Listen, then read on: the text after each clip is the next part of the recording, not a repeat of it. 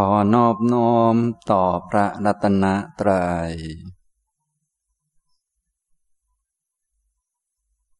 สวัสดีครับท่านผู้สนใจในธรรมะทุกท่าน วันนี้ก็บรรยายหัวข้อที่ชื่อว่า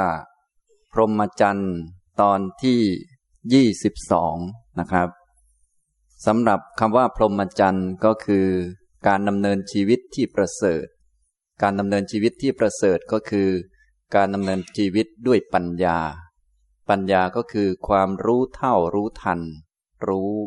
สิ่งต่างๆ ตามที่มันเป็นจริง ถ้าพูดถึงชีวิตก็หมายถึง มีปัญญารู้เข้าใจชีวิต ว่าคือนามและรูป ประกอบกันขึ้น มันไม่มีตัวไม่มีตนนะแล้วชีวิตจะไป สิ้นสุดตรงไหน ตอนนี้เราเดินอยู่ตรงไหน ก็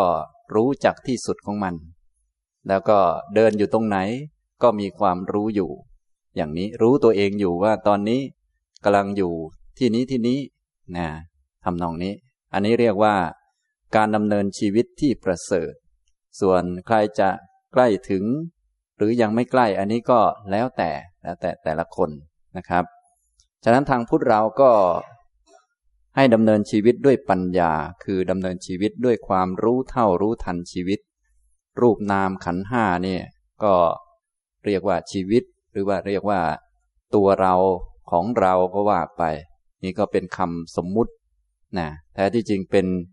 รูปนามที่เป็นไปตามเหตุตามปัจจัย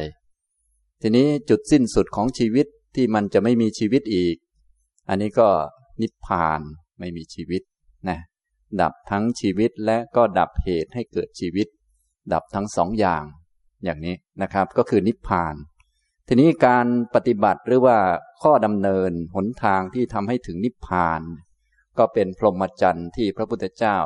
ประกาศเอาไว้นะทำนองนี้ การดำเนินชีวิตแบบนั้นนะ่ะดำเนินไปเพื่อให้มันสิ้นชีวิตนั่นแหละ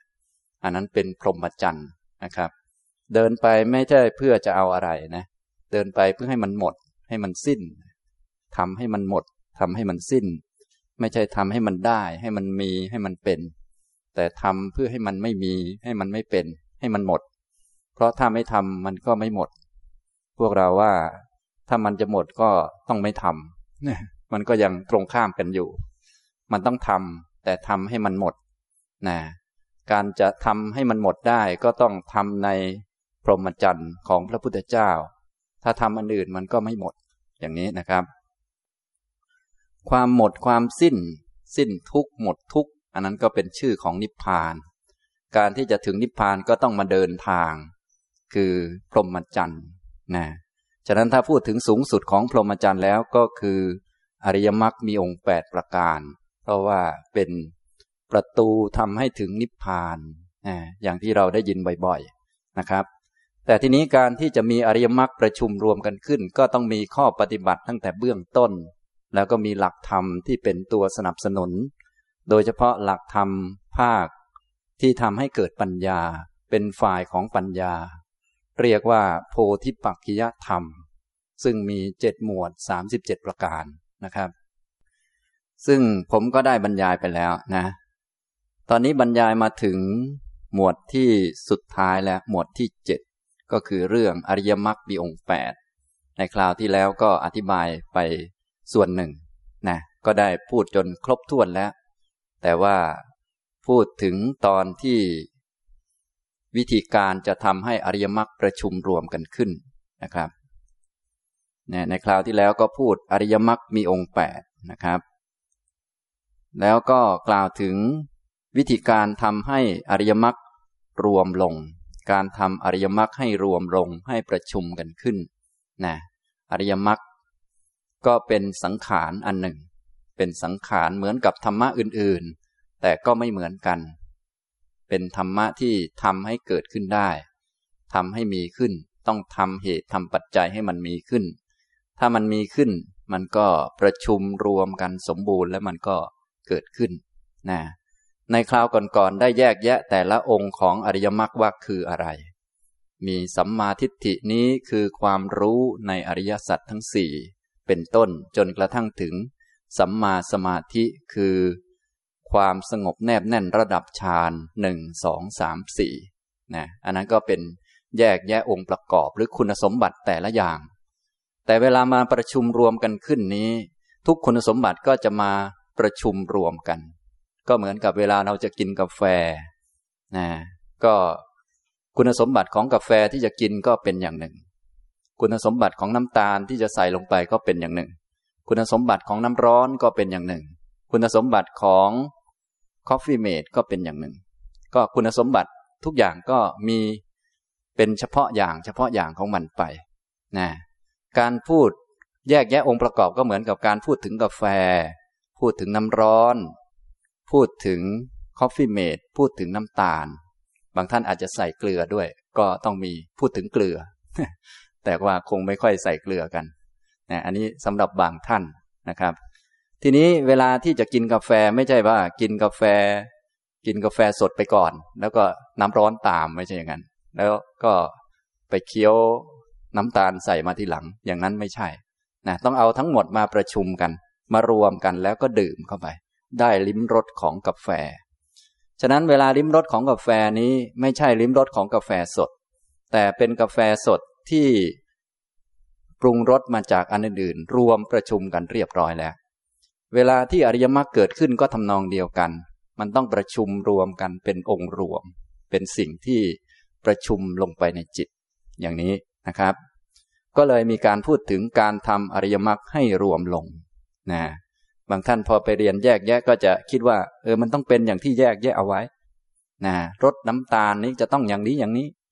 อันนั้นแสดงว่ายังไม่รู้จักว่าเวลาน้ำตาลมันไปรวมกับคนอื่นเนี่ย มันไม่ใช่รสน้ำตาลเพียวๆมันไปรวมกับคนอื่นด้วยนะรสสมาธิก็จะไม่เหมือนกับสมาธิทั่วไปที่เราได้กันนะอย่างนี้ เพราะว่าสมาธิอันนี้มันไปรวมกับองค์อื่น ๆ มันก็จะเป็นอีกลักษณะหนึ่ง แต่ก็ ยังคงคุณสมบัติพิเศษของมันบ้าง เมื่อรวมกับคนอื่นแล้วก็มีรสชาติที่ต่างออกไปทำให้ละกิเลสได้ทำให้มีนิพพานเป็นอารมณ์ อย่างนี้นะครับทำตรงนี้นะ นี้ก็เลยได้พูดถึงการทำอริยมรรคให้รวมลงสำหรับการทำอริยมรรคให้รวมลงก็ต้องมีคุณสมบัติหรือว่ามีหลักธรรมหลัก ๆ ที่เกี่ยวข้องอยู่ ก็คือกล่าวถึง การที่เห็นสังขารทั้งหลายทั้งปวง โดยความเป็นของไม่เที่ยงเป็นต้น แล้วก็ได้อนุโลมมิกะขันติ ได้สัมมัตตนิยาม อย่างนี้นะครับ คือถ้าบุคคลนี้ยังเห็นสังขารบางชนิดว่ามันเที่ยงอยู่ เป็นสุขอยู่ เป็นตัวเป็นตนอยู่ การที่จะได้อนุโลมมิกะขันติก็เป็นไปไม่ได้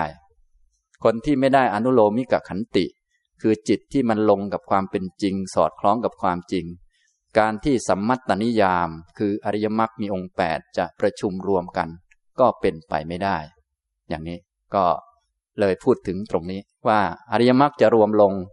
คำว่ารวมลงเขาเรียกว่า สัมมัตตนิยาม ก็คือกฎเกณฑ์ของความถูกต้องแน่นอน ตอนนี้เรายังไม่รวมสู่ความถูกต้องแน่นอน ฉะนั้นมันจึงผิดกลับมาได้ นะอย่างพวกเราทั่วไปก็คงมีถูกบ้าง แต่ว่าถูกมันยังไม่แน่นอน มันถูกอยู่แต่มันไม่เที่ยง แล้วสักหน่อยมันก็ผิด มันกลับไปกลับมา ตอนนี้เห็นถูกเห็นว่าไม่มีตัวไม่มีตน สักหน่อยมันก็กลับไปเห็นอีกแหล้วนะตอนนี้ไม่คิดร้ายใครมีแต่เมตตา สักหน่อยมันก็ร้ายได้อีกอย่างนี้นะครับ อันนั้นเรียกว่ามันยังไม่ลงสู่สัมมัตตนิยามนะ เมื่อใดที่อริยมรรคมีองค์แปดเกิดขึ้น จึงเรียกว่า สัมมัตตนิยามคือการกำหนด แน่นอนกฎเกณฑ์แห่งความแน่นอน เมื่อมันประชุมรวมกันนะก็ดีก็จะดีตลอดไป เอ๊บางคนว่าดีตลอดไปมีด้วยเหรอมีแต่ดีไม่เที่ยงไม่ใช่เหรอใช่ มีแต่ดีที่ไม่เที่ยง แต่พอดีชั่วมันหมดไป มันก็เลยไม่ชั่วกลับมาอีก อย่างนี้นะครับ จนกระทั่งเป็นพระอรหันต์เนี่ย ก็ถูกต้องแน่นอนสมบูรณ์ ก็จะทำให้เป็นผู้มีสติสมบูรณ์ มีสติสมบูรณ์นะคำว่ามีสติสมบูรณ์ ก็ไม่ใช่หมายความว่ามีสติตลอดเวลา แต่หมายถึงไม่มีกิเลส จึงไม่มีความหลงนะพวกเรานี้จะพยายามมีสติเท่าไหร่ มันก็ไม่อาจจะมีตลอดเวลาไม่อาจจะสมบูรณ์ได้ เพราะกิเลสยังเหลืออยู่ เมื่อกิเลสยังเหลืออยู่ มันก็ปรุงฝ่ายมันขึ้นมา ก็เกิดความหลงขึ้น ส่วนพระอรหันต์นั้นไม่มีกิเลส พอไม่มีกิเลสก็ไม่มีหลง ก็เลยเรียกว่า มีสติที่สมบูรณ์ อย่างนี้ อะไรเป็นตัวช่วยทำให้ความถูกต้องมันแน่นอนอย่างนั้น ก็คืออริยมรรคมีองค์แปดเนี่ย จึงเป็นประเด็นที่สำคัญที่จะทำให้ความถูกต้องมันแน่นอนตลอดไป ถ้าเป็นพระโสดาบันก็ ละเวรทั้งห้าได้แล้ว เวรทั้งห้าไม่เกิดอีกต่อไป เจตนาหรือความคิดที่จะทำร้ายผู้อื่น เบียดเบียนคนอื่น หรือแช่งเขาให้ตาย ก็จะไม่มี คิดจะเอาของของใครก็จะไม่มี คิดโกหกก็ไม่เป็น ไม่เป็นแม้กระทั่งความคิด อันนี้เรียกว่ามันถูกต้องแน่นอนนะส่วนพวกเราตอนนี้ไม่คิดฆ่าใคร แต่สักหน่อยมันก็คิดได้อีก อันนี้ก็คือ เพราะอริยมรรคมันไม่ประชุมรวมกัน อย่างนี้นะครับ นี่เป็นความสำคัญของอริยมรรคที่มาประชุมกันที่มารวมกันนะการที่จะเกิดสัมมัตตนิยามได้ก็จะต้องมีอนุโลมิกขันติ ก็คือ การที่จิตยอมรับหรือว่า ลงพอดีกับความเป็นจริง อนุโลมะก็คือ สอดคล้องลงกับความเป็นจริงนะอันนี้ได้พูดไปในคราวที่แล้วนะครับ อันนี้กำลังทบทวนอยู่ การที่จิตจะลงกับความเป็นจริงได้ ก็ต้องเห็นสังขารตามที่มันเป็นจริงด้วยเหมือนกัน ต้องเห็นสังขาร ต้องเห็น สิ่งทั้งหลายทั้งปวง โดยความเป็นของไม่เที่ยง เป็นทุกข์ไม่ใช่ตัว ไม่ใช่ตนทั้งหมด มันจึงจะลงกับความเป็นจริง พอลงกับความเป็นจริงได้ ก็เป็นไปได้ที่อริยมรรคจะประชุมกันขึ้น เกิดขึ้น พอเกิดขึ้นก็ เป็นไปได้ที่จะกระทำให้แจ้ง โสดาปฏิผล สกทาคามิผล อนาคามิผล และอรหัตผลได้ อย่างนี้นะครับ อันนี้พูดไปในคราวที่แล้ว แล้วก็ได้กล่าวถึง เหตุปัจจัยหรือว่า ลักษณะอาการที่จะช่วยให้ ได้อนุโลมิกขันติ แล้วก็ย่างลงสู่สัมมัตตนิยาม ท่านกล่าวถึง ลักษณะของการมองดูมองเห็น ที่เป็นวิปัสสนานั่นแหะว่า มองแบบไหนบ้างที่จะช่วยให้เกิดอนุโลมมิกขันติ ก็คือได้อนุโลมมิกขันติ จิตที่เห็นสอดคล้องกับความเป็นจริง ได้เห็นแบบไหนบ้างจึงจะลง แล้วก็ด้วยอนุโลมมิกขันตินั้น ก็จะเป็นไปได้ที่จะยังลงสู่สัมมัตตนิยาม อริยมรรคจะเกิดขึ้นได้ ท่านก็กล่าวในวิปัสสนากถาคำพีขุทกานิกายปฏิสัมพิธามักบอกลักษณะของการมองดู คือการเจริญวิปัสสนาไว้สี่สิบมุมมองด้วยกันนะที่เราเรียกกันง่ายๆว่า โตสี่สิบเพราะมีแต่คำว่าโตอยู่ข้างหลัง อันนี้เป็นหลักของภาษาบาลีนะครับ ท่านกล่าวว่า จัตตารีสายะอากาเรหิ อนุโลมิกังขันติงปฏิลภติ บุคคลย่อมได้อนุโลมิกขันติด้วยอาการสี่สิบการจะได้อนุโลมิกขันติคือ จิตที่ลงกับความเป็นจริง สอดคล้องกับความเป็นจริง ไม่สงสัยความจริง ไม่ลังเลกับความจริง จิตจะได้ความรู้อันนี้ ได้อนุโลมิกขันตินี้ ด้วยอาการสี่สิบจัตตารีสายะอาการเรหิ สัมมัตตนิยามังโอกมติ ย่อมยังลงสู่สัมมัตตนิยามด้วยอาการสี่สิบการยังลงสู่สัมมัตตนิยามก็ใช้ลักษณะสี่สิบนี้เป็นเงื่อนไขนะฉะนั้นการเจริญวิปัสสนาจึงเป็นเงื่อนไขอันหนึ่งที่สำคัญทำให้ได้อนุโลมิกขันติ และทำให้เกิดอริยมรรคแต่แน่นอน วิปัสสนาก็ไม่ใช่ทั้งหมด ต้องมีทั้งศีลที่เป็นเบื้องต้น ต้องมีทั้งสมาธิที่เป็นท่ามกลางเพื่อให้เกิดวิปัสสนาได้ วิปัสสนาเป็นเงื่อนไขทำให้ได้อนุโลมิกขันติ และทำให้เกิดสัมมัตตนิยาม เป็นเงื่อนไขอันหนึ่งนะครับ ตอนนี้กำลังพูดถึงอริยมรรคมีองค์แปดก็เลย ไล่ย้อนกลับมาว่า มีเงื่อนไขอะไรบ้างทำให้เกิดอริยมรรคมีองค์แปดหรือว่ามีเงื่อนไขอะไรทำให้อริยมรรค ทั้งแปดนั้นประชุมกัน รวมกันลงนะก็การที่จะมีสัมมัตตนิยาม คืออริยมรรคมีองค์แปดรวมลงได้ ก็ต้องได้อนุโลมิกขันติ การจะได้อนุโลมิกขันติก็ต้องเจริญวิปัสสนา โดยอาการสี่สิบอย่าง โดยลักษณะสี่สิบอย่างสี่สิบอย่างมีอะไรบ้าง ท่านก็กล่าวเอาไว้ ปัญจักขันเธ อนิจจโตเป็นต้น ก็คือให้ดูปัญจขันธ์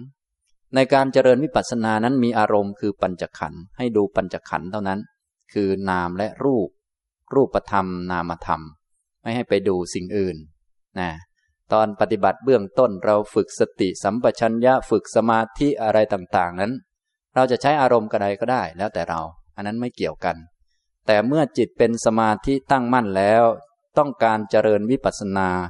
ให้ได้อนุโลมิกขันติจะต้องดูปัญจขันธ์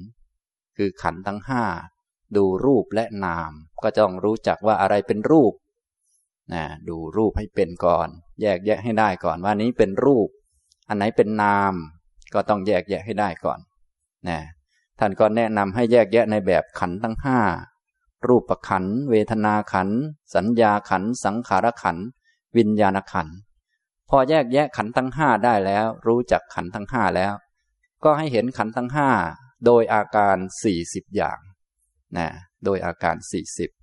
เวลาปฏิบัติเราก็ปฏิบัติอยู่ในแง่นี้แหละ ส่วนว่าจะเห็นได้กี่ลักษณะอันนี้แล้วแต่ ปกติเราพูดให้สั้นเข้าก็ว่า ให้เห็นในแง่มุมของไตรลักษณ์อันนี้จังทุกขังอนัตตานั่นแหละนะแต่อันนี้ท่านแสดงรายละเอียดเพิ่มขึ้น เพราะว่าคำว่าอนิจจังนี่ มันมีความหมายหลายอย่าง ไม่ใช่แค่เรื่องเกิดดับอย่างเดียว มันหมายถึงสิ่งที่แปรปรวนก็ได้ หมายถึงต้อง แตกต้องสลายเป็นธรรมดาก็ได้ ก็แล้วแต่นะทุกเนี่ยก็ไม่ใช่แค่ว่า ทิ่มแทงเป็นทุกข์เท่านั้นยังมีแง่มุมอื่นๆ ที่จะมองว่ามันเป็นทุกข์อนัตตาที่ว่าไม่ใช่ตัวไม่ใช่ตน ก็เป็นมุมมองหนึ่ง อาจจะมองในแง่มุมอื่น ก็เป็นอนัตตาเช่นเดียวกัน เช่นมองว่าเป็นของที่ไม่อยู่ในอำนาจ เป็นของที่ยืมเขามาใช้ เป็นเจ้าของอยู่ไม่นาน เหมือนกับของคนอื่น ในเมื่อเป็นของคนอื่นเราเอามา ก็เป็นของเราในช่วงเวลาที่จำกัด พอถึงเวลาก็คืนเจ้าของอย่างนี้เป็นต้นนะครับ ท่านก็แบ่งแยก ลักษณะการมอง ขันทั้งห้าให้เห็นตามความเป็นจริงอยู่สี่สิบอย่างด้วยกัน อย่างนี้นะ อันนี้เป็นเงื่อนไขสำหรับให้ได้อนุโลมิกะขันติ แล้วก็เกิดสัมมัตตนิยามขึ้น คือให้เห็นปัญจขันธ์ขันธ์ทั้งห้าโดยความเป็นของไม่เที่ยง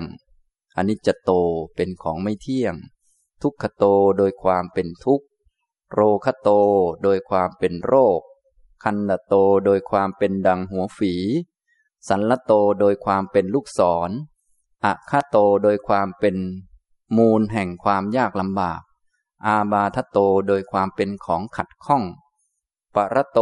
โดยความเป็นดังของผู้อื่น ของเจ้าของอื่น ปะโลกโต โดยความเป็นของที่มีความแตกโดยรอบด้าน อีติโต โดยความเป็นของที่เป็นดังสิ่งไม่ดี สิ่งที่เป็นเสนียดจังไร อุปปัตวะโต โดยความเป็นของที่มีอุปัตวะ พยะโต โดยความมีภัย อุปสรรคโต โดยเป็นสิ่งที่มีอุปสรรคจัละโต โดยความเป็นของหวั่นไหว ปะพังคัตปะพังคุโต โดยความแตกดับ อัตทุวะโต โดยความเป็นของไม่มั่นคง อัตานโต โดยไม่มีที่ต้านทาน อเลนโต โดยไม่มีที่หลีกเล้น อสารณโตโดยความเป็นของพึ่งไม่ได้ ริตโตโดยความเป็นของเล็กน้อย ตุชโตโดยความเป็นของว่าง สุญญโตโดยความเป็นของศูนย์อนัตตโตโดยความเป็นอนัตตา อาดีนวโตโดยความมีโทษ วิปริณามะธรรมโต โดยความเป็นของที่มีความแปรปรวนเป็นธรรมดา อสารกโตโดยความเป็นสิ่งไม่มีแก่นสารอะคะมูลโต โดยความเป็นมูลแห่งความยากลำบาก วัฏกะโต โดยความเป็นผู้ฆ่า วิภวะโต โดยความเป็นของที่มีแล้วก็ไม่มี สาสวะโต โดยความเป็นสิ่งที่มีอาสวะ ประกอบไปด้วยอาสวะ สังคตะโต โดยความเป็นของปรุงแต่ง มารามิสโตโดยความเป็นเหยื่อของมาร ชาติธรรมโตโดยความเป็นสิ่งที่มีความเกิดเป็นธรรมดา ชราธรรมโตมีความแก่เป็นธรรมดา พยาธิธรรมโต โดยความเป็นสิ่งที่มีความเป็นโรคเป็นธรรมดา มรณะธรรมโต มีความตายเป็นธรรมดา โสกะธรรมโต มีความเศร้าโศกเป็นธรรมดา ปริเดวะธรรมโต มีความคล่ำครวญเป็นธรรมดา อุปายาสะธรรมโต โดยความมีลักษณะคับแค้นเป็นธรรมดา สังกิเลสิกะธรรมโต โดยเป็นสิ่งที่มีความเศร้าหมองเป็นธรรมดานะอันนี้ก็จะเป็นลักษณะที่มองได้สี่สิบอย่างนะ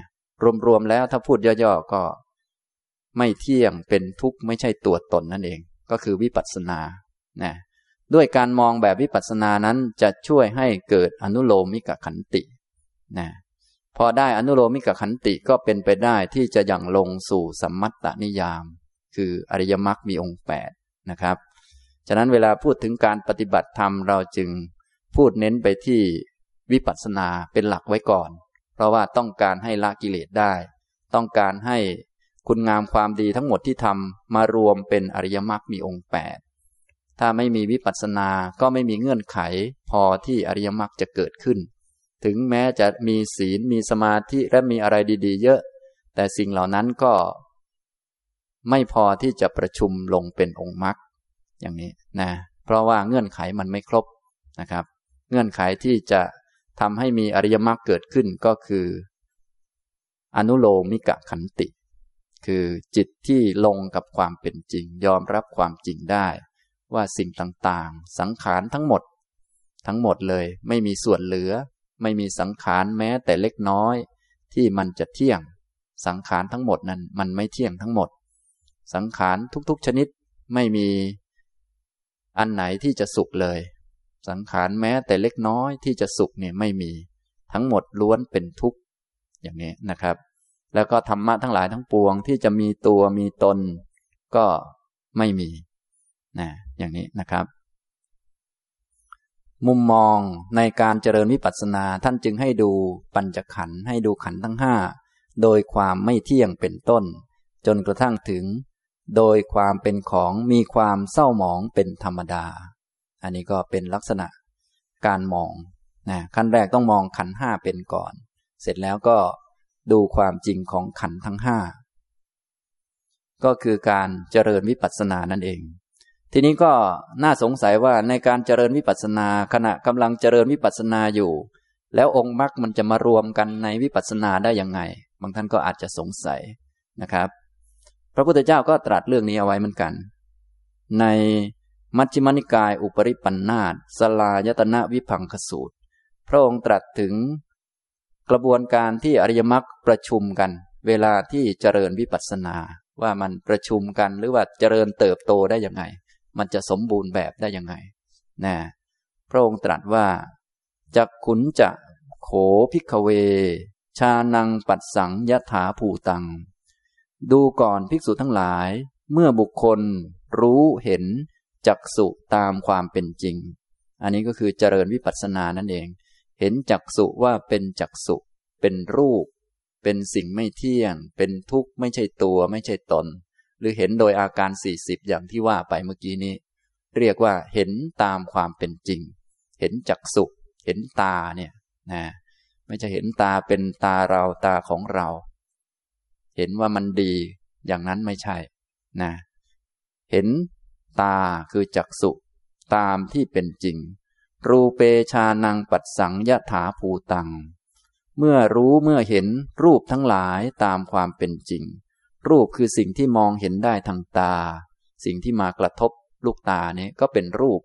เห็นตามความเป็นจริงก็เห็นมันเป็นรูป เป็นสิ่งไม่เที่ยง เป็นทุกข์ไม่ใช่ตัวไม่ใช่ตนจักขูวิญญาณังชานังปัดสังยถาภูตัง เมื่อรู้เมื่อเห็นจักขูวิญญาณตามความเป็นจริงจักขูวิญญาณก็เป็นจิตชนิดหนึ่งที่รับรู้อารมณ์ ตากระทบกับรูปเกิดการรับรู้ขึ้น เรียกว่าจักขูวิญญาณ อันนี้จักขูวิญญาณก็เป็นนามธรรม เป็นวิญญาณขันธ์เป็นสิ่งที่เกิดเมื่อมีเหตุมีปัจจัยเป็นสังคตะธรรม เราไม่ได้เห็นอยู่ก่อน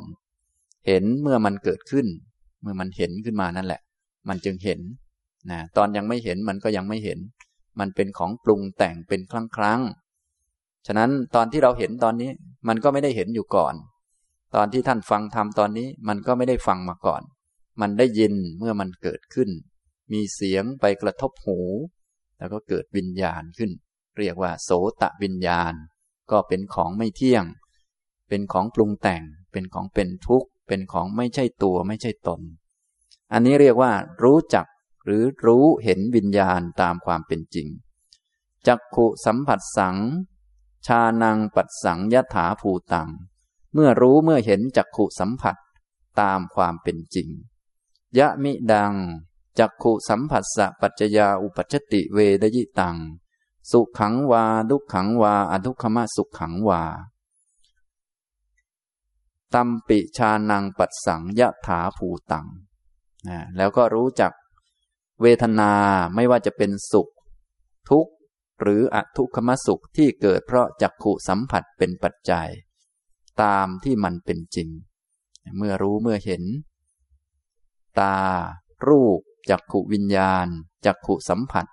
และเวทนาที่เกิดจากจักขุสัมผัส เป็นปัจจัยตามความเป็นจริง ตามความเป็นจริงก็ตามที่มันเป็นนั่นแหละ มันเป็นรูปหรือมันเป็นนามล่ะ มันเป็นของไม่เที่ยง เป็นทุกข์ไม่ใช่ตัวไม่ใช่ตน ก็คือเรื่องเมื่อกี้นั่นแหละ เรื่องการเจริญวิปัสสนานั่นเองก็คือเห็นปัญจขันธ์ก่อนรู้จักตัวมันก่อน ว่าเป็นรูปหรือเป็นเวทนาหรือเป็นสัญญา เป็นสังขารหรือวิญญาณ และเห็นมันตามที่มันเป็น มันเป็นสิ่งไม่เที่ยงก็ว่ามันไม่เที่ยง เป็นทุกข์ไม่ใช่ตัวตนก็เห็นมัน รู้มันตามที่เป็นจริง ขณะที่รู้อย่างนั้นเห็นอย่างนั้นจักขุดสมิงจักขุดสมิงณสารชติ ก็ย่อมไม่ ยึดถือย่อมไม่รักในจักสุถ้ารู้จักจักสุตามความเป็นจริงก็จะไม่รักจักสุไม่รักตา รูเปสุณสารัชติ ก็ย่อมไม่รักหรือว่าภาษาเรานิยมแปลว่า ย่อมไม่กำหนัดในตาย่อมไม่กำหนัดในรูปนะจักขุวิญญาณเนนสารชติ ย่อมไม่กำหนัดในจักขุวิญญาณ จักขุสัมผัสเสนสารชติ ย่อมไม่กำหนัดในจักขุสัมผัส ยะมิดังจักขุสัมผัสสะปัจจยาอุปัชติเวดยิตัง สุขังวาดุขังวาอะดุขมะสุขังวา ตัดสมิงปิณสารชติ ย่อมไม่กำหนัดแม้ในเวทนา ไม่ว่าจะเป็นสุขก็ดี ทุกข์ก็ดี หรืออทุกขมสุขก็ดี ที่เกิดเพราะจักขุสัมผัสเป็นปัจจัย เมื่อเห็นมันตามความเป็นจริงก็จะไม่รักมัน เท่านั้นแหละหลักง่ายๆนะเมื่อเห็นตามความเป็นจริงก็จะไม่รัก ถ้าเห็นผิดจากความเป็นจริงก็จะรัก หรือจะชังอย่างนี้ ฉะนั้นวิปัสสนาจะช่วยตรงนี้ ช่วยให้เห็นตามความเป็นจริงแล้วไม่รักไม่ชัง การที่ไม่มีความรักไม่มีความชังความเห็นของเขาก็จะสอดคล้องกับความเป็นจริง แล้วก็จะมองเห็นโทษของมัน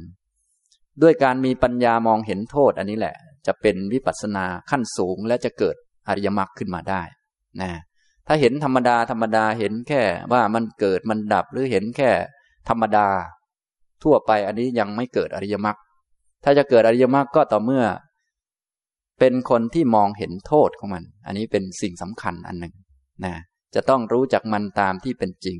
แล้วก็มองเห็นโทษ มองเห็นโทษของมัน เห็นโทษของรูปของนาม เห็นโทษของสิ่งต่างๆ ว่ามันมีโทษติดตัวมันอยู่ คือมันเป็นของไม่แน่ไม่นอน หวังพึ่งมันไม่ได้ ถึงแม้ตอนนี้มันไม่ทุกข์แต่มันก็พร้อมที่จะทุกข์ถึงแม้ตอนนี้มันไม่มีเรื่อง แต่มันก็พร้อมจะสร้างเรื่องให้แก่เราเสมอ อันนี้มองเห็นโทษ พระพุทธองค์จึงตรัสต่อไป ตัสสะอาสารตัสสะอสังยุตตัสสะอสัมมูลหัสสะอาดีนวานุปัสสิโน วิหารโต เมื่อบุคคลเป็นผู้ที่ไม่กำหนัด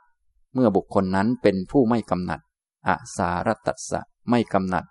อสังยุตตสะจิตไม่ประกอบอยู่ในสิ่งนั้นอสัมมูลหัสสะไม่ลุ่มหลงสิ่งนั้น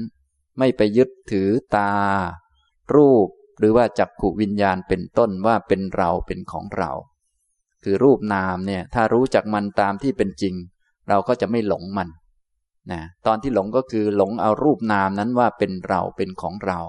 อันนี้เรียกว่าหลง ถ้ารู้ตามความเป็นจริงก็จะไม่หลง แล้วก็มีอีกอันหนึ่งที่สำคัญ ตอนรู้ความจริงและไม่หลงนี่ก็เป็นวิปัสสนาแล้ว แต่อันที่สำคัญก็คือ อาดีนวานุปัสสิโน อาดีนวานุปัสสิโน เป็นผู้มีปกติมองเห็นโทษ เห็นโทษของสิ่งไม่เที่ยง ถึงแม้มันจะดีแต่มันไม่เที่ยง มันก็มีโทษโดยตัวของมันเอง ไม่น่าเข้าไปเกี่ยวข้อง ถึงแม้มันจะน่ารัก แต่มันน่ารักไม่นาน อันนี้ก็เห็นโทษนะครับ มีปกติมองเห็นโทษ อายติงปัญจุปาดานขันธาอปัจจยังคัดฉันติ อุปาทานขันทั้งห้าย่อมถึงการไม่ประชุมกันอีกต่อไป อุปาทานขันทั้งห้าก็ย่อมถึงอปัจจยะก็คือการไม่ประชุมอันใหม่ขึ้นมา นะหมายถึงว่า ปกติแล้วถ้ามีความยึดถือมีความรัก ด้วยความรักนั้นมันเป็นเหตุให้เกิดทุกข์แม้ตอนนี้ขันทั้งห้าที่เกิดจากความรักนี้ยังไม่เกิด เขาก็ถือว่าในเมื่อมันเหตุมันมีแล้ว ผลมันก็ต้องมีในอนาคต อย่างนี้โดยธรรมชาติ แต่ถ้าไม่รักมันเห็นโทษของมัน มันก็ไม่ได้สร้างทุกขะสมุทัยไม่มีเหตุ พอไม่มีเหตุ อุปาทานขันทั้งห้า ขันทั้งห้าที่เกิดจากอุปาทาน ก็จะไม่มีการสั่งสมอีก แน่นอนของเก่าเราต้องรับไป ส่วนของใหม่ มันก็จะไม่มี เขาเรียกว่าอัปปัจจนะก็คือไม่มีการสั่งสมอันใหม่ ส่วนของเก่าต้องรับไป อย่างพวกเรานี้ของเก่านั่งอยู่ แต่ถ้ารับรู้อารมณ์แล้วเกิดความรักเกิดความชังอย่างนู้นอย่างนี้ยึดถือเป็นตัวตนอะไรขึ้นมา อันนั้นเรียกว่าหลงพอหลงแล้วด้วยความรักนั้น รักตัวก็ดี อะไรก็ดี พวกนั้นเป็นอุปาทาน พออุปาทาน เหตุแห่งทุกข์ก็มีขึ้น แม้ทุกข์ยังไม่มีเขาก็ถือว่าทุกข์ได้สั่งสมเอาไว้แล้ว เพราะว่ามันมีเหตุ เขามองไปที่เหตุ ในเมื่อเหตุมีผลก็ต้องมีเป็นธรรมดา นะ จะบอกว่า แม้ยังรักไม่เป็นทุกข์ไม่เป็นไร อย่างนี้ไม่ได้ เพราะว่าในเมื่อรักแล้วยึดแล้ว ก็ถือว่าทุกข์มีแล้ว แม้จะยังไม่เห็นหน้ามันก็ตามแต่ เพราะเหตุมันมีผลก็ย่อมมีเป็นเรื่องธรรมดาอย่างนี้นะครับ ฉะนั้นวิธีการก็คือ วิปัสสนาก็จะเป็นตัวช่วยไม่ให้ทุกอันใหม่มันมีขึ้น หลักของวิปัสสนาเนี่ยเป็นตัวช่วยไม่ให้ทุกอันใหม่มี ส่วนหลักของอริยมรรคนี้จะทำลายทุกอันเก่าที่จะมีขึ้นเมื่อมีเหตุ เพราะเหตุที่เราทำไว้มันมีเยอะแล้ว ถ้ายังมีวิชาเหลืออยู่สังขารเก่าๆบุญบาปมันก็ทำงานได้เหมือนเดิม อะไรจะเป็นตัวทำลายอวิชชาได้ ก็มีแต่อริยมรรคมันทำลายอวิชชาได้ อวิชชาปัจจยาสังขารา เพราะอาวิชชาเป็นปัจจัยสังขารทั้งหลายจึงมีพออวิชชามันหมด มันถูกทำลายไป สังขารบุญบาปเก่าๆที่ทำเอาไว้ มันไม่มีตัวตนมันอาศัยเหตุเกิดพอมันไม่มีเหตุมันก็ให้ผลไม่ได้ อันนั้นเป็นวิธีของอริยมรรคนะอริยมรรคจึงทำลายเหตุเก่าๆ ส่วนวิปัสสนานี้กันเหตุใหม่เนี่ยหลักของมันเป็นอย่างนี้ ฉะนั้นในการปฏิบัติของเราจึงมีสองขั้นหลักๆ ก็คือกันเหตุใหม่ ไม่ให้มันทำไปตามตัณหาและทิฏฐิ ไม่ให้มีความรักในสิ่งต่างๆ เพราะถ้าไปรักในสิ่งต่างๆ นี้ก็ถือว่ามันได้ทุกไว้แล้ว สั่งสมทุกเอาไว้แล้ว แม้จะยังไม่ทุกก็ตาม แต่เหตุมีผลก็ย่อมมีเป็นเรื่องธรรมดา ถ้าทำอะไรด้วยความรักตัวนี้แน่นอนจะต้องทุกข์แน่นอน แม้ตอนนี้จะไม่ทุกข์ก็ตามนะที่เป็นเช่นนั้นก็เพราะว่า ในทางพุทธเราสอนเรื่องเหตุและผล เมื่อเหตุมีผลก็ย่อมมีนะในเมื่อเหตุเกิดทุกมี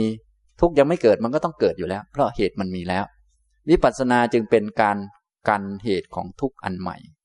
ส่วนอริยมรรคนี้เป็นการทำลายล้างเหตุแห่งทุกอันเก่า นะคือบุญและบาปต่างๆ ที่เราทำเอาไว้แล้วมันมีมาก พอมีมากนี้เราแก้ไขอะไรไม่ได้ จะต้องทำวิชาให้มันมีขึ้นเท่านั้น เพราะว่าสังขารมันจะทำงานได้นี่มันไม่มีตัวตนไม่ใช่ว่า บุญบาปมีแล้วมันจะขึ้นมาเลย มันต้องมีเหตุมันจึงเกิดได้พอมันไม่มีเหตุ มันก็เหมือนเป็นอโหสิไป คือมันหมดเงื่อนไขมันก็ไม่เกิด อย่างนี้ทำนองนี้นะครับ เหมือนกับมีข้าว มีข้าวเปลือก มีเชื้ออยู่ข้างในเม็ดข้าว แต่ว่าถ้าเหตุปัจจัยมันไม่พร้อม ต้นข้าวมันก็ไม่งอกเหมือนกัน ฉะนั้นวิธีการก็คือ เราทำให้มันแห้งทำให้มันแห้งทำให้มันหมดนาหมดที่ของมัน มันก็แห้งไป อย่างนี้ทำนองนี้นะครับ ฉะนั้นหลักของการปฏิบัติ จึงเป็นการป้องกันส่วนหนึ่งด้วยสมถะวิปัสสนา แล้วก็ถอนขึ้นทำลายของเก่าด้วย อริยมรรคมีองค์แปดนะอริยมรรคมีองค์แปดเป็นตัวทำให้มีวิชาขึ้นมา ส่วนวิปัสสนานี้ยังไม่ได้ทำให้มีวิชา เป็นตัวกันไม่ให้ไปยึดสิ่งต่างๆ ที่เกิดขึ้นว่าเป็นเราเป็นเขาเท่านั้น อย่างนี้นะครับทำนองนี้นะ อันนี้ก็เป็นหลักนะท่านให้เห็นโทษก็เพราะอย่างนี้แหละ จะได้ไม่ไปรัก ไม่ไปอยากได้อันนั้นอันนี้ พอไม่อยากได้ มันไม่มีเหตุ ไม่มีเหตุเกิดทุกข์ก็ถือว่าทุกข์ไม่สั่งสม แต่ถ้ายังอยากได้ ก็ถือว่าทุกข์มันสั่งสมไว้ อย่างนี้นะครับ เมื่อบุคคลนั้นไม่รักอาสารตัสสะไม่ยินดีหรือว่าไม่กำหนัด อสังยุตตัสสะไม่ประกอบในสิ่งต่างๆ ไม่ลุ่มหลง เอาสิ่งต่างๆ รูปนามขันห้าว่าเป็นตัวตน อาดีนวานุปัสสิโนเป็นผู้ที่มอง เป็นผู้ที่มีปกติมองเห็นโทษ วิหารโตแล้วก็ดำเนินชีวิตอยู่ มีการเห็นได้ยินดมกลิ่นลิ้มรสได้กระทบสัมผัส รับรู้อารมณ์ต่างๆ แล้วก็มองเห็นโทษของอารมณ์ต่างๆ อยู่เสมอ อุปาทานขันธ์ทั้งห้าก็ย่อมถึงการไม่สืบต่ออีกต่อไป ถึงการไม่ประชุมลง ไม่รวมลงนะอย่างนี้ ตัณหาจัตสะโปโนภวิกา นันดิราคาสหคตา ตัตระตัตราพินันดินี สาจัตสะปะหียติ และตัณหาของบุคคลนั้น อันเป็นเหตุให้เกิดในภพใหม่ อันประกอบด้วยความกำหนัดด้วยอำนาจความเพลิดเพลิน อันเป็นความเพลิดเพลินอย่างยิ่งในอารมณ์นั้นๆ ตัณหานั้นของบุคคลนั้นก็ย่อมถูกละได้ การละตัณหาไม่ใช่ไปละตัณหาตรงๆ แต่ละได้ด้วยความรู้ด้วยปัญญา ตัณหาอันนี้ก็จะถูกละได้ ก็คือละทุกขสมุทัยนะพอละทุกขสมุทัยไม่มีตัณหา ไม่มีเหตุ ทุกก็ถือว่าไม่สืบต่อ ไม่รวมกันไม่ประชุมกัน อย่างนี้นะครับ เนี่ยตัววิปัสสนาก็จะเป็นตัวกันตัณหาอันใหม่ทำให้ไม่เกิดทุกข์อันใหม่ ส่วนตัณหาเก่านี่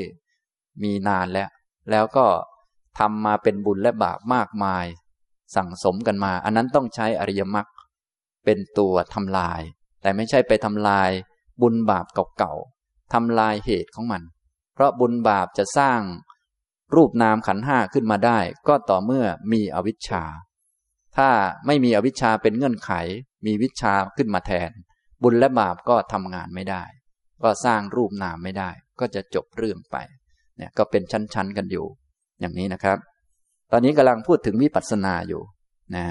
พูดถึงวิปัสสนาก็จะเป็นเงื่อนไขทำให้เกิดอริยมรรคต่อไป นี่วิปัสสนาก็จะช่วยให้อุปาทานขันธ์ทั้งห้าถึงความไม่สืบต่อถึงการไม่ประชุมรวมกัน และตัณหาก็จะถูกละ ตัสสะกายิกาปิดรถาปหิยันติ ความเร่าร้อนแม้ทางกายก็ถูกละได้ เจตสิกาปินรถาปหิยันติ ความเร่าร้อนแม้ทางจิตก็ถูกละได้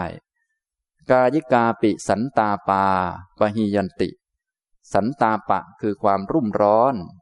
ทางกายก็ถูกละได้ เจตสิกาปิ สันตาปาปหียันติ ความรุ่มร้อนแม้ทางใจก็ถูกละได้ กายิกาปิปริลาหาปะหียันติ ความเผาไหม้แม้ทางกายก็ถูกละได้ เจตสิกาปิ ปริลาหาปะหียันติ ความเผาไหม้แม้ทางใจก็ถูกละได้ เพราะความเร่าร้อนพวกนี้เกิดจากเหตุคือตัณหา เมื่อตัณหาถูกละ ความเร่าร้อน ความไม่สบาย ความแผดเผานี้ก็ไม่มี โสกายิกะสุขขมปิ เจโตสุขขมปิ ปฏิสังเวเดติ บุคคลนั้นก็ย่อมได้เสวย สุข แม้ทางกาย และสุขแม้ทางใจ อันนี้เป็นอนิสงส์เบื้องต้นนะครับของการเจริญวิปัสสนาของการรู้สิ่งต่างๆ ตามที่มันเป็นจริง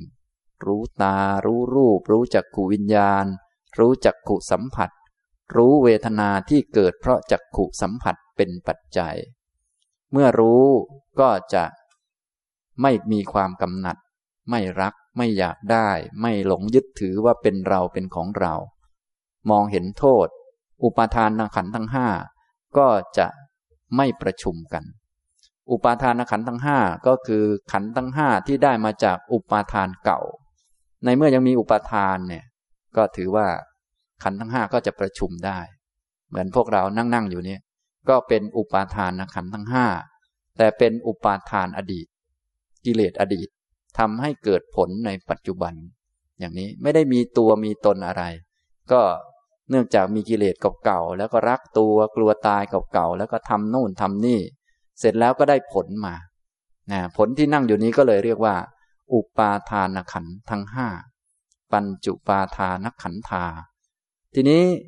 ถ้าตอนนี้ในชาตินี้เกิดมาแล้ว ได้อายตนะครบแล้วได้ขันทำงานเต็มที่แล้วยังมีความรักอยู่อีก ก็ถือว่าจะต้องมีอุปาทานขันประชุมรวมกันอีกนะเป็นขันที่เกิดจากอุปาทาน เกิดจากความยึดถือนะครับ อย่างนี้ แต่ถ้าเจริญวิปัสสนาไม่เกิดความรักมองเห็นโทษ อุปาทานขันธ์ทั้งห้าก็จะถึงการไม่รวมลงต่อไป ไม่ประชุมกันต่อไป อย่างนี้นะครับ ต่อมาในเมื่อเป็นอย่างนี้แล้ว ในเมื่อมีวิปัสสนาอย่างนี้จนชัดเจนหรือว่าปฏิบัติได้คล่องแคล่วนะวิปัสสนาอย่างที่ว่ามาเนี่ยก็คือเห็นตามความเป็นจริง แล้วก็เห็นโทษเนี่ยอริยมรรคต่างๆ ก็จะค่อย ๆ มาประชุมลงไป ประชุมอย่างไรในขณะวิปัสสนา ท่านก็กล่าวเอาไว้ ยาตถาภูตัสสะดิฐิความเห็นตามความเป็นจริง อันใด ศาสสะโหติสัมมาทิฏฐิ ความเห็นอันนั้นเป็นสัมมาทิฏฐิของบุคคลนั้น ในขณะที่เจริญวิปัสสนามองเห็นรูปเป็นรูป รูปเป็นของไม่เที่ยง การเห็นตามความเป็นจริงอันใด ความเห็นนั้นเป็นสัมมาทิฏฐิของผู้นั้นที่เจริญในเวลานั้น โยตถาภูตัสสะสังกปโป ความคิดตามความเป็นจริงอันใด สวาสโหติ สัมมาสังกัปโป ความคิดนั้นเป็นสัมมาสังกัปปะของผู้นั้นนะในขณะที่เห็นชัดตามความเป็นจริงแล้วก็จะมีความคิด ความคิดที่สอดคล้องหรือตรงตามความเป็นจริงอันใด ความคิดอันนั้นก็เป็นสัมมาสังกัปปะที่รวมลงในที่นั้นนะฉะนั้นการเจริญอริยมรรคไม่ใช่ว่า ทั่วๆไป แต่ว่ามันจะเจริญในตอนที่มันเป็นวิปัสสนาอยู่ มันจะประชุมรวมเข้ามานะพอทำบ่อยๆ มันก็สมบูรณ์ได้ อย่างนี้นะครับนะครูบาอาจารย์โดยทั่วไปท่านจึงเน้นให้เจริญวิปัสสนา โดยดูรูปนามขันห้า โดยความไม่เที่ยงเป็นทุกข์ ไม่ใช่ตัวไม่ใช่ตนเป็นหลักอย่างนี้แหละนะแต่แน่นอนว่าจะเจริญวิปัสสนาได้ก็ต้องมีสมาธิ จะมีสมาธิก็ต้องมีศีล จะมีศีลก็ต้องมีคุณสมบัติต่างๆ แต่ว่าเวลาพูดเนี่ยก็จะเน้นอันนี้เป็นหลักนะทำตรงนี้นะครับ โยตถาปูตัสสะวายาโม สวัสสะโหติ สัมมาวายาโม ความพยายามตามความเป็นจริงอันใด ความพยายามอันนั้นเป็นสัมมาวายามะของบุคคลนั้น ยาตถาภูตัสสะสติ สติตามความเป็นจริงอันใด สวาสะโหติสัมมาสติ สติอันนั้นเป็นสัมมาสติของบุคคลนั้น โยตถาภูตัสสะสมาธิ สวาสะโหติสัมมาสมาธิ สมาธิ ของบุคคลผู้เห็นตามความเป็นจริงอันใด สมาธิอันนั้นเป็นสัมมาสมาธิของบุคคลนั้นนะครับฉันในขณะเจริญวิปัสสนาขณะที่ดูสิ่งต่างๆ ตามที่มันเป็นจริง ดูรูปเป็นรูปเห็นมันไม่เที่ยง เป็นทุกข์ไม่ใช่ตัวไม่ใช่ตน ความเห็นอันนั้นของเขาเป็นสัมมาทิฏฐิ ความคิดหรือสังกัปปะของเขาอันนั้นเป็นสัมมาสังกัปปะ ความพยายามของเขาในการกำหนดในการดูไม่ปล่อยจิตไปที่อื่น เป็นสัมมาวายามะ สติที่จับอารมณ์นั้นไว้เป็นสัมมาสติ จิตที่มีความตั้งมั่น ตัวช่วยให้จิตตั้งมั่น สามารถดูได้ในตอนนั้นเป็นสัมมาสมาธิ นี่ก็ได้ห้าองค์ ทีนี้ก็น่าสงสัยว่าแล้วอีกสามอยู่ที่ไหน ท่านก็กล่าวต่อไป ปุบเบวะโขปนัสสะกายกรรมมัง วจีกรรมมัง อาชีโว สุปริสุทธโธโหติ ก็แต่ว่ากายกรรม วจีกรรมและอาชีวะของผู้นั้น เป็นสิ่งบริสุทธิ์ดีแล้วในเบื้องต้นนะก็ครบแปดแล้วนะครับ ก็หมายความว่าองค์ศีลนี้ จะต้องสมบูรณ์หรือว่าจะต้องมีตั้งแต่เริ่มปฏิบัติแล้ว เพราะว่าเวลาที่พูดถึงการปฏิบัติวิปัสสนา เขาจะต้องรวบรวมจิตเข้ามาที่ตัวเอง รวบรวมมาไว้ที่กรรมฐานเป็นต้น มาอยู่กับการเดินการนั่ง หรือการทำกรรมฐานต่างๆ การที่รวบรวมจิตเหล่านั้นมา ก็ทำให้กายกรรม วจีกรรม และอาชีวะเป็นสิ่งบริสุทธิ์ในเบื้องต้น อย่างนี้นะทีนี้เมื่อทำแล้ว เป็นมีศีลเป็นพื้นฐานแล้วก็ทำได้ เจริญวิปัสสนาเป็น ในขณะที่เจริญวิปัสสนาก็จะมีอีกห้าองค์ที่ประชุมกัน ในขณะนั้นๆไป ฉะนั้นเมื่อทำบ่อยๆ มันก็จะสมบูรณ์ขึ้นเรื่อยๆ อย่างนี้ทำนองนี้นะครับ พระองค์ก็สรุปว่า เอวมัสสายังอริโยอัตถังคิโกมัคโค ภาวนาปาริปูริง คัจฉติ อริยมรรคมีองค์แปดประการนี้ของบุคคลนั้นย่อมถึง การเจริญและเต็มบริบูรณ์ด้วยอาการอย่างนี้ อริยมรรคมีองค์แปดเนี่ยก็จะเจริญอย่างนี้ มันก็จะมีเพิ่มขึ้นเพิ่มขึ้นและก็จะบริบูรณ์จนประชุมกันอย่างนี้นะครับทำนองนี้ อันนี้ก็จะเชื่อมโยงให้เห็นถึงอริยมรรคกับวิปัสสนามันเชื่อมโยงกันยังไงนะวิปัสสนานั้นไม่ใช่อริยมรรคแต่ว่าเป็นเงื่อนไขอันหนึ่ง ที่จะก่อให้เกิดอริยมรรคขึ้นมา เป็นเงื่อนไขนะ เป็นเงื่อนไขอันหนึ่งนะครับ แต่วิปัสสนานั้นเป็นแค่การกันกันทุกข์อันใหม่ไม่ให้มันเกิด และกันตัณหาปัจจุบันไม่ให้มันเกิดขึ้น อย่างนี้ทำนองนี้ ส่วนอริยมรรคนั้นจะเป็นตัวทำลายของเก่า บางคนทำลายของเก่าอ้าวของเก่ามันดับไปแล้วจะไปทำลายได้ยังไงทำลายมันที่เหตุ เพราะสิ่งต่างๆจะเกิดได้มันต้องมีเหตุ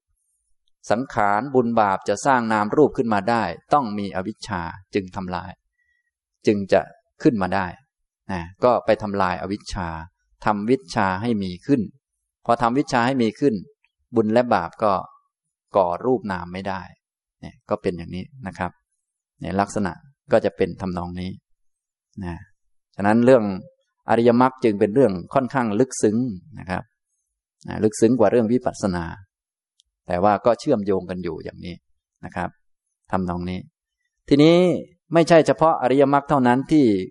เจริญงอกงามในขณะแห่งวิปัสสนา แม้สติปัฏฐานเป็นต้นก็จะเจริญและเต็มบริบูรณ์ในขณะนั้นเช่นเดียวกัน พระพุทธเจ้าก็ตรัสว่า ตัสสะเอวัง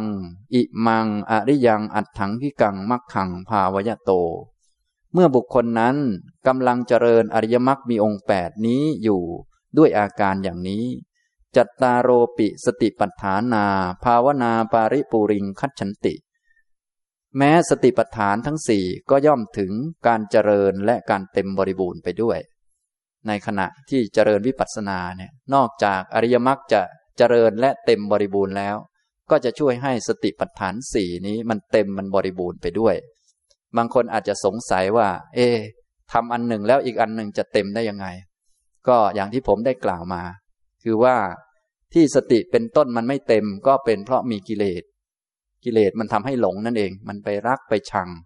ทีนี้พอเจริญวิปัสสนาเนี่ยมันละกิเลส พอละกิเลส มันก็ไม่หลงพูดภาษาเรา พอไม่หลงสติมันก็เต็มบริบูรณ์เท่านั้นแหละนะอย่างนี้ไม่ใช่มีสติเยอะขึ้น แต่สติมันบริบูรณ์ขึ้นทำไมมันบริบูรณ์ขึ้น เพราะมันไม่มีกิเลส อันเป็นเหตุให้หลงลืมนั่นแหละทำนองนี้ บางคนอาจจะงงว่า เออ ผมก็พยายามฝึกสติอยู่ ให้มันมีสติตลอดนะบางทีมันก็มีบางทีมันก็ไม่มี อันนี้ก็จะไม่ค่อยได้ผลเท่าไหร่นัก เพราะว่ากิเลสมันไม่ลด ถ้าพอกิเลสมันไม่ลดแล้ว พอมีเหตุกิเลสมันเกิดขึ้นมันก็หลงเหมือนเดิม เพราะกิเลสเป็นเหตุให้หลง ฉะนั้นต้องรู้จักว่าวิธีใดจะทำลายกิเลส พอกิเลสมันลดความหลงมันก็ไม่มี ก็ถือว่าสตินั้นมากขึ้นเท่านั้นแหละนะหลักก็มีอย่างนี้นะครับ ฉะนั้นเราตึงต้องทำให้เป็นนะทำให้เป็นนะสติก็เป็นเหตุเป็นปัจจัยอันหนึ่งทำให้ได้ศีลได้สมาธิ และที่แน่ๆต้องทำให้ได้เงื่อนไขที่จะได้ปัญญาและได้อริยมรรคจึงจะละกิเลสพอละกิเลส อันที่จะหลงมันก็ไม่มี พอหลงไม่มีมันก็มีสตินั่นเองอย่างนี้ ฉะนั้นถ้าเราพยายามเป็นคนดีเท่าไหร่ แต่ถ้ากิเลสมันไม่ลดเนี่ย มันก็ชั่วได้เหมือนเดิม มันจึงไม่คุ้มกับการเหนื่อยเท่าไหร่ อย่างนี้นะครับฉะนั้นต้องรู้วิธีดี ๆ มันจึงจะได้ผลนะครับ อย่างนี้นะพวกเราโดยทั่วไปก็อุตส่าห์พยายามมีสติพยายามเป็นคนดี แต่ในเมื่อกิเลสยังอยู่ มีเหตุมันก็ขึ้นมาพอกิเลสขึ้นมามันก็เลวนะฉะนั้นว่าไปแล้วพวกเราไม่ต้องดีมากก็ได้ เอาพอหอมปากหอมคอดีนิดหน่อยก็ได้นะทีนี้เราก็ไปฝึกให้ดี ฝึก ฝึกให้รู้จักวิธีละกิเลสพอละกิเลสมันก็ไม่มีชั่วขึ้นมามันก็ สบายแล้วนะอย่างนี้ไม่ต้องพยายามรักษาดีไม่ต้องอะไร เพราะมันไม่มีชั่วขึ้นมา อย่างนี้ทำนองนี้นะครับ แต่ถ้าพยายามเป็นคนดีแต่ว่ายังไม่ละชั่วหรือว่าละกิเลสไม่ได้เนี่ยจะยังไงมันก็ชั่วอยู่ดีแหละ เดี๋ยวมันมีเหตุมันก็ชั่วขึ้นมาอีก มันก็ลำบาก เหมือนที่ผมยกตัวอย่างเรื่อง ท่านพยายามมีสติตลอด แต่ไม่ไม่ได้เจริญปัญญา ไม่มีปัญญาเนี่ย มันก็อันตราย ถึงอยู่สำนักจะมีสติตลอดทุกย่างก้าว แต่ว่าในเมื่อยังละกิเลสไม่ได้ ยังไม่เห็นชัดความจริงของสิ่งต่างๆ ไม่เห็นความจริงของสติ ไม่เห็นความจริงของกิเลส ไม่เห็นความจริงของสิ่งต่างๆ ว่ามันไม่ใช่ตัวตน ตัณหาความอยากยังอยู่เพียบ จนกระทั่งอยากมีสติตลอดอย่างนี้อันนี้ เดี๋ยวสักหน่อยกิเลสมันก็ขึ้นมาพอกิเลสขึ้นมามันก็หลงแล้วอย่างนี้ทำนองนี้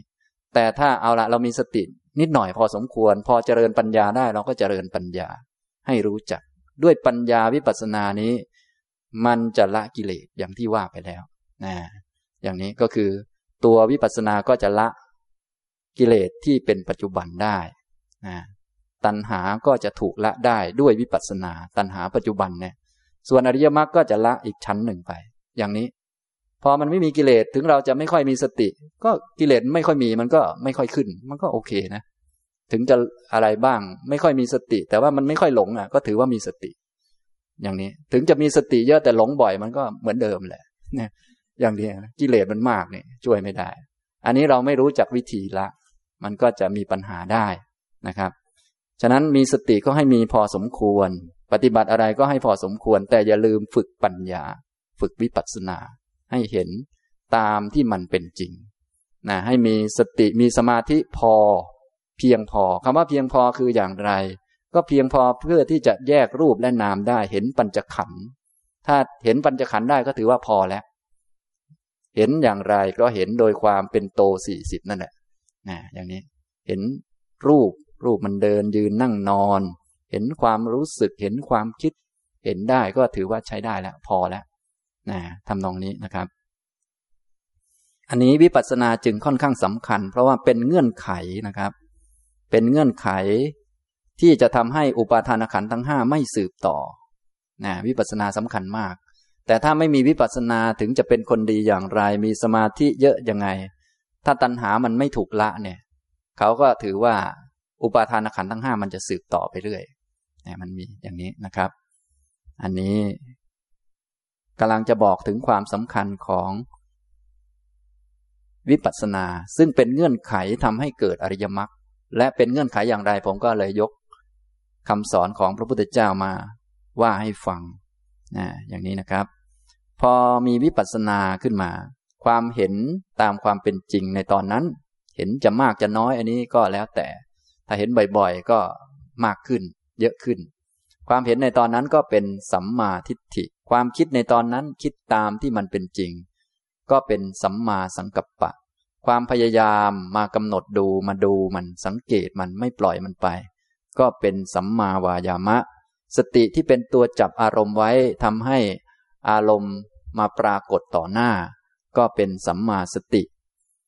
ความตั้งมั่นของจิต เพียงพอที่จะสนใจอารมณ์นั้น ใจไม่วอกแวกไปยินดียินร้ายมันซะก่อน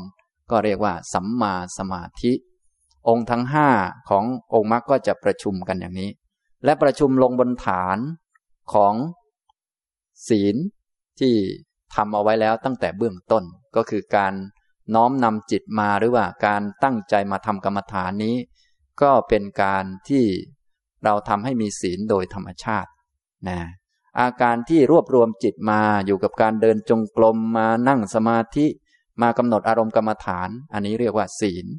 นะเป็นศีลที่สูงกว่า ศีลสมาทานและศีล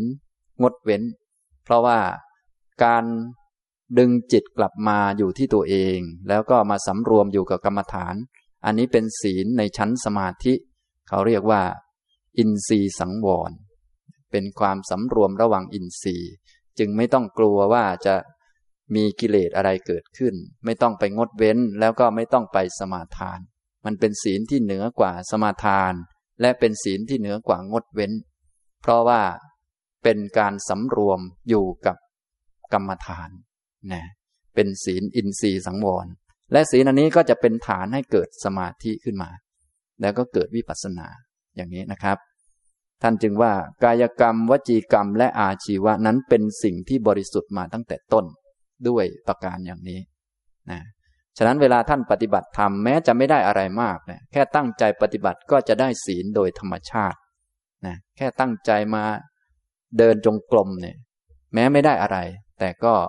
ได้ให้จิตมารวมอยู่ตรงนี้ มันก็จะสำรวม พอสำรวมก็ไม่มีเรื่องต้องไปงดเว้นอย่างอื่นนะถ้าเราปล่อยจิตไป เดี๋ยวก็ไปดูนั่นดูนี่ พูดโน่นพูดนี่ ถ้าไม่ผิดก็ดีไป แต่ถ้าผิดก็ต้องงดต้องเว้นอีกก็ลำบากนะก็ต้องมีสติคอยระวังไว้ แต่ถ้ามาสำรวมอยู่กับตัวเอง มันก็จะเป็นศีลอีกชนิดหนึ่งนะเขาเรียกว่า อินทรีย์สังวรนะครับ ศีลอันนี้ก็เป็นฝ่ายสมาธินะครับ เป็นฝ่ายสมาธินะเวลาปฏิบัติมีสติต่อเนื่องไปก็สามารถเจริญวิปัสสนาได้ และไม่ใช่เฉพาะอริยมรรคมีองค์แปดที่เจริญ แล้วก็เต็มบริบูรณ์ แม้สติปัฏฐานสี่ก็ย่อมถึงการเจริญและเต็มบริบูรณ์ จัตตาโรปิสัมมปทานา ภาวนาปาริปูริง คัดฉันติ แม้สัมมปทานสี่ก็ย่อมถึง ซึ่งความเจริญและเต็มบริบูรณ์ จัตตาโรปิอิทธิปาดา ภาวนาปาริปูริงคัดฉันติ แม้อิทธิบาทสี่ก็ย่อมถึงการเจริญและเต็มบริบูรณ์ ปัญจปิอินทริยานิ ภาวนาปาริปูริงคัดฉันติ แม้อินทรีย์ทั้งหลายห้าประการก็ย่อมถึงซึ่งการเจริญและเต็มบริบูรณ์ ปัญจปิบลานิ ภาวนาปาริปูริงคัดฉันติ แม้พละห้าก็ย่อมถึงซึ่งการเจริญและเต็มบริบูรณ์ สัตตปิโพชังคา ภาวนาปาริปูริง คัดฉันติ แม้โพชงเจ็ดประการก็ย่อมถึงซึ่งความเจริญและเต็มบริบูรณ์นะอย่างนี้ ฉะนั้นอันที่เรียนเรียนมาเนี่ยก็จะเต็มบริบูรณ์ด้วยการทำแบบนี้ทำแบบเห็นรูปตามที่มันเป็นจริงเนี่ยแหละก็จะองค์อื่นก็จะประชุมลงไปในนี้ นะบางคน โอ้ทั้งง่ายปันนี้ทำไมไม่บอกตั้งแต่แรกมาพูดให้เยอะทำไม ว่ามีอันนั้นบ้างอันนี้บ้าง พูดให้มันเยอะไปอย่างนั้นแหละนะครับนะให้อยากทำนะเพราะบางคนทำไปก็ขี้เกียจบ้างอะไรบ้างนะก็จะได้รู้ว่า เออ ทุกอันทุกอันที่เป็นฝ่ายตรัสรู้นี้ จะสามารถมาประชุมรวมกันลงในนี้ได้ รวมกันลงในการเห็นรูปนามปัญจขันธ์โดยอาการสี่สิบนี้ได้นะ ฉะนั้นหลักๆ เนี่ย ถึงเราจะปฏิบัติแบบไหนมาก็ไม่ว่ากัน แต่ขอให้แยกรูปและนามได้ เห็นขันทั้งห้าและเห็นขันทั้งห้านี้โดยความไม่เที่ยง เป็นทุกข์ไม่ใช่ตัวตนนะและนอกจากนั้นแล้วก็ให้เห็นโทษของมัน เห็น มันเป็นสิ่งมีโทษ เป็นสิ่งที่จะนำทุกข์มาให้ อย่างนี้ทำนองนี้นะครับ องค์อริยมรรคก็จะ ถึงความเจริญและเต็มบริบูรณ์ได้ รวมทั้งโพธิปักกิยธรรมหมวดอื่น ๆ อย่างนี้นะครับ นอกจากนั้นแล้วก็จะเห็นอริยสัจนะท่านก็จะบอกต่อไป ตัดสิเมดเวธรรมา ยุคนัตถาวัตันติ สมโถจะวิปัสนาจะธรรมะทั้งหลายสองประการเหล่านี้ ซึ่งเป็นธรรมะคู่ก็ย่อมเป็นไป สมโถจะวิปัสนาจะ คือทั้งสมถะและวิปัสนา ก็จะเป็นไป โสเยธรรมา อภิญญา ปริญญยา เตธรรมเม อภิญญา ปริชานาติ ธรรมะทั้งหลายเหล่าใดที่พึงกำหนดรู้ด้วยอภิญญา บุคคลนั้นก็ย่อมกำหนดรู้ธรรมะทั้งหลายเหล่านั้นด้วยอภิญญา อภิญญาก็คือความรู้ยิ่ง รู้จักตัวของมัน รู้จักตัว รู้จักเฉพาะหน้า การเห็นรูปเห็นนาม รูปเป็นอย่างนี้นะธาตุดินธาตุน้ำธาตุไฟธาตุลมเป็นอย่างนี้อย่างนี้นะ เวทนาเป็นอย่างนี้นะ สัญญาสังขารเป็นอย่างนี้นะ วิญญาณเป็นอย่างนี้นะ ความง่วงเป็นอย่างนี้นะ เห็นตัวมัน อันนี้เขาเรียกอภิญญา รู้จักหน้าค่าตามัน สมถะเป็นอย่างนี้นะเนี่ย ตัวแบบเนี้ยเรียกว่าสมถะ อย่างนี้เรียกว่าวิปัสนา อันนี้เรียกว่าอภิญญานะอภิญญา การรู้จักเฉพาะหน้าหรือว่ารู้จักหน้าค่าตา รู้จักตัว พอรู้จักตัวแล้วก็ต้องทำหน้าที่ต่อมันให้ถูกต้อง ถ้ารูปนามนี้ให้กำหนดรู้ รู้จักรูปจากนามแล้วให้ปริญญามัน ให้รู้จักความจริงของมันว่ามันเป็นสิ่งไม่เที่ยง เป็นทุกข์ไม่ใช่ตัวไม่ใช่ตน อย่างนี้นะครับธรรมะทั้งหลายเหล่าใดที่พึงกำหนดรู้ด้วยอภิญญา บุคคลนั้นก็ย่อมกำหนดรู้ธรรมะทั้งหลายเหล่านั้น ด้วยอภิญญานะโดยทั่วไปท่านนิยมแปลว่า ด้วยปัญญาอันยิ่ง บางท่านก็งงเลยอะไรก็ไม่รู้นะอันนี้ก็หมายถึงปัญญาอันยิ่งคืออภิญญา ฉะนั้นอภิญญาในแนววิปัสสนานี้ก็จะไม่เหมือนอภิญญาในแนวโลกิยะ อภิญญาในแนวโลกิยะเขาก็ต้องดำดินได้ ไม่รู้จะไปดำดินสู้ไส้เดือนทำไมก็ไม่รู้ แต่ว่าเขาก็ดูว่ามันน่าทึ่งดีก็ทางโลกเขาไม่ว่ากันนะนะ ก็แล้วแต่ไปบนอากาศได้อะไรเงี้นะก็ ไปบินสู้กับนกก็ว่าไปนะก็คงดีกว่านกหน่อย แล้วแต่ อันนั้นก็เป็นอภิญญาทางโลกิยะทางโลกโลกเขา ส่วนอภิญญาทางธรรมที่จะเป็นทางโลกุตระนี้คือเห็นรูปนาม เขาเรียกอภิญญา เขาเรียกปัญญาอันยิ่ง รู้จักตัวมัน ฉะนั้นพวกท่านอยากได้อภิญญาก็ไม่ไม่ยาก มองดูว่าเป็นรูปนามเนี่ยเห็นคนเดินมาเนี่ยอยากได้อภิญญาก็รูปนามแค่นั้นแหละจะยากอะไร นะแล้วก็กำหนดเข้าไปว่าเออรูปเป็นของไม่เที่ยง นามก็เป็นของไม่เที่ยง อย่างนี้เป็นต้น อยากจะได้อภิญญามันก็ไม่ยากนะครับ ก็แยกรูปนามได้ท่านก็ถือว่าเป็นอภิญญาในทางธรรมะนะครับ อย่างนี้นะนะทางธรรมะ อภิญญาก็อย่างหนึ่ง ทางโลกก็อย่างหนึ่งนะครับ ทางโลก โดยส่วนใหญ่เราจะพูดถึงอภิญญาก็จะพูดทางโลก จนกระทั่งเป็นผู้พิเศษ เป็นผู้มีความสามารถก็แบบทางโลกก็เหาะได้อะไรได้นะเป็นผู้มีความสามารถอะไรอย่างนี้นะส่วนถ้าทางธรรมนะเป็นผู้มีฤทธิ์มีฤทธิ์ทางโลกก็จะเป็นอย่างหนึ่ง ท่านคงคุ้นเคยกับฤทธิ์ทางโลกนะส่วนฤทธิ์ทางธรรมะฤทธิ์ของพระอริยเจ้า อริยฤทธิ์นี้ก็จะเป็นอีกแบบหนึ่งนะครับ อภิญญาก็เป็นแบบหนึ่งฤทธิ์ก็เป็นอย่างหนึ่ง อภิญญาก็คือแยกรูปนามได้ ฤทธิ์ก็คือความสามารถที่จะเปลี่ยนแปลงอะไรก็ได้ เห็นคนไม่สวยก็เมตตาได้ อย่างนี้ เห็นของไม่น่ารักก็เห็นว่าไม่เที่ยงได้นนี้เขาเรียกว่าฤทธิ์ของพระอริยะ อริยฤทธิ์นะอิทธิของพระอริยะ ไม่ต้องไปเหาะได้อะไร ถูกคนด่าก็ขอบคุณได้ อันนี้เขาเรียกคนมีฤทธิ์นะอย่างนี้ พวกท่านอยากมีฤทธิ์กันไหมครับเนี่ย ไม่ยากนะครับ ไม่ยากเลยนะ กินอาหารไม่อร่อยก็อย่าบ่นอันนี้เขาเรียกว่าได้ฤทธิ์แล้วนะครับ เป็นอริยะอิทธิ เป็นอริยะฤทธิ์เจอของไม่ดีก็มองเป็นดีได้ เจอของดีก็มองเป็นไม่เที่ยงได้ เจอของทั้งดีและไม่ดีก็มองเป็นไม่เที่ยงได้เท่ากัน เจอของดีไม่ดีก็มองเป็นทุกข์ได้เท่ากัน มองเป็นของไม่ใช่ตัวตนได้เท่ากัน อันนี้เขาเรียกว่า อริยฤทธิ์ฤทธิ์ของพระอริยะนะถ้าพิญญาก็เห็นรูปนาม เรียกว่าพิญญาอย่างนี้นะนี่ง่าย ๆนะครับ แต่พวกเราไม่ค่อยรู้จักนะครับ อันนี้ทั้งๆทที่พระพุทธเจ้าท่านเน้นนะส่วนใหญ่ก็จะได้แต่โลกโลกนะอภิญญาก็โน่น ต้องเหาะได้ต้องอะไรได้ คนมีฤทธิ์ก็ต้องทำอะไรประหลาดคนนะต้องมีฤทธิ์หน่อยนะอย่างนี้นะครับ ก็เลยเพี้ยนไปเยอะ แต่ไม่เป็นไรนะพวกท่านเพี้ยนมานานแล้วก็ก็ ก็เหมาะสมกับพวกท่านประมาณนั้นนะก็ไม่ว่ากันนะธรรมะจึงเป็น รักษาเครื่องรักษาโรคบ้าก็รักษาวิปลาสนะก็ลองฟังฟังดู ก็จะได้รักษาตัวให้มันดีขึ้นบ้างนะครับ จะได้ไม่เพี้ยนไปนะอภิญญาก็จะได้ถูกหน่อย ก็คือเห็นรูปนามเนี่ยเขาเรียกอภิญญา เห็นรูปว่าเป็นรูป เห็นนามว่าเป็นนาม แยกรูปนามได้ นี่เรียกว่าได้อภิญญาฉะนั้นเวลาที่รู้จักอ๋อสมถะเป็นอย่างนี้ สมถะเป็นรูปหรือเป็นนาม เขาก็มองออกอ๋อสมถะนี่เป็นนามธรรมนะวิปัสสนาก็ เออ เป็นอย่างนี้ ปัญญาที่เห็นอย่างนี้ตัวอันนี้เห็นตัวมัน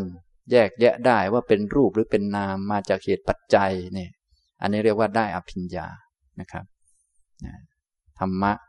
เวลาจะกำหนดรู้ก็ต้องกำหนดรู้ด้วยอภิญญา ก็คือต้องรู้จับตัวก่อน แล้วค่อยกำหนดรู้รายละเอียดต่อไป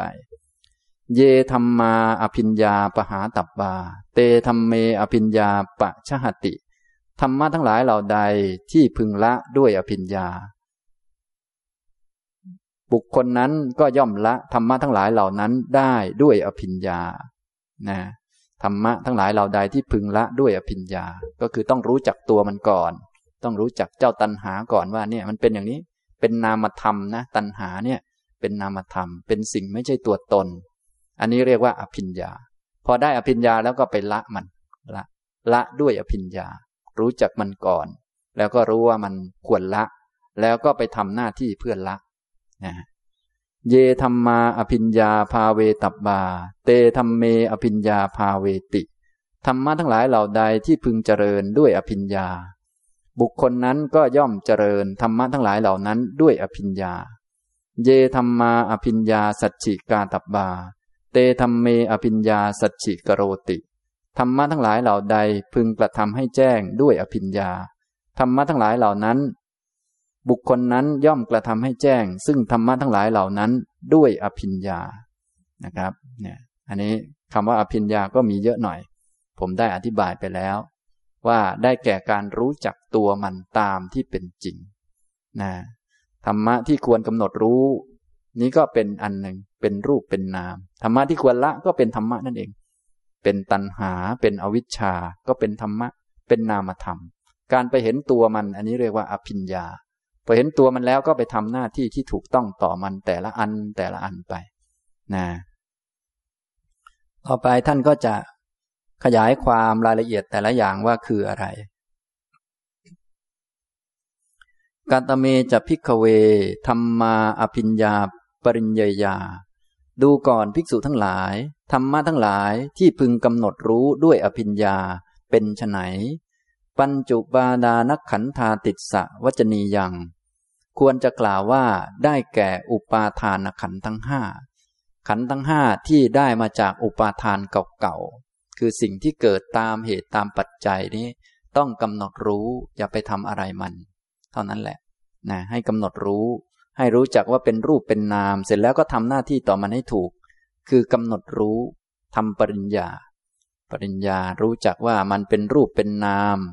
มีความจริงของมันอยู่ คือมันไม่เที่ยง เป็นทุกข์ไม่ใช่ตัวไม่ใช่ตน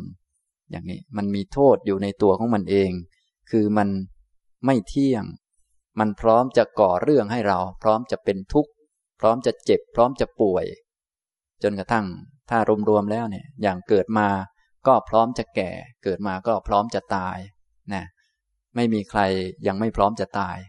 นะในที่นี้พร้อมจะตายทุกคนแล้ว เพราะว่ามันเกิด เกิดมาก็พร้อมจะแก่ พร้อมจะตายนะมีสิ่งนั้นสิ่งนี้ก็พร้อมจะพลัดพราก อันนี้ก็เป็นธรรมชาติของอุปาทานขันทั้งห้าท่านให้กำหนดรู้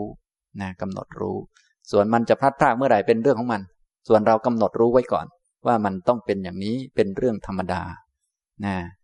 เสยยะทีดังก็ได้แก่ รูปูปาดานขันโท เวดนูปาดานขันโท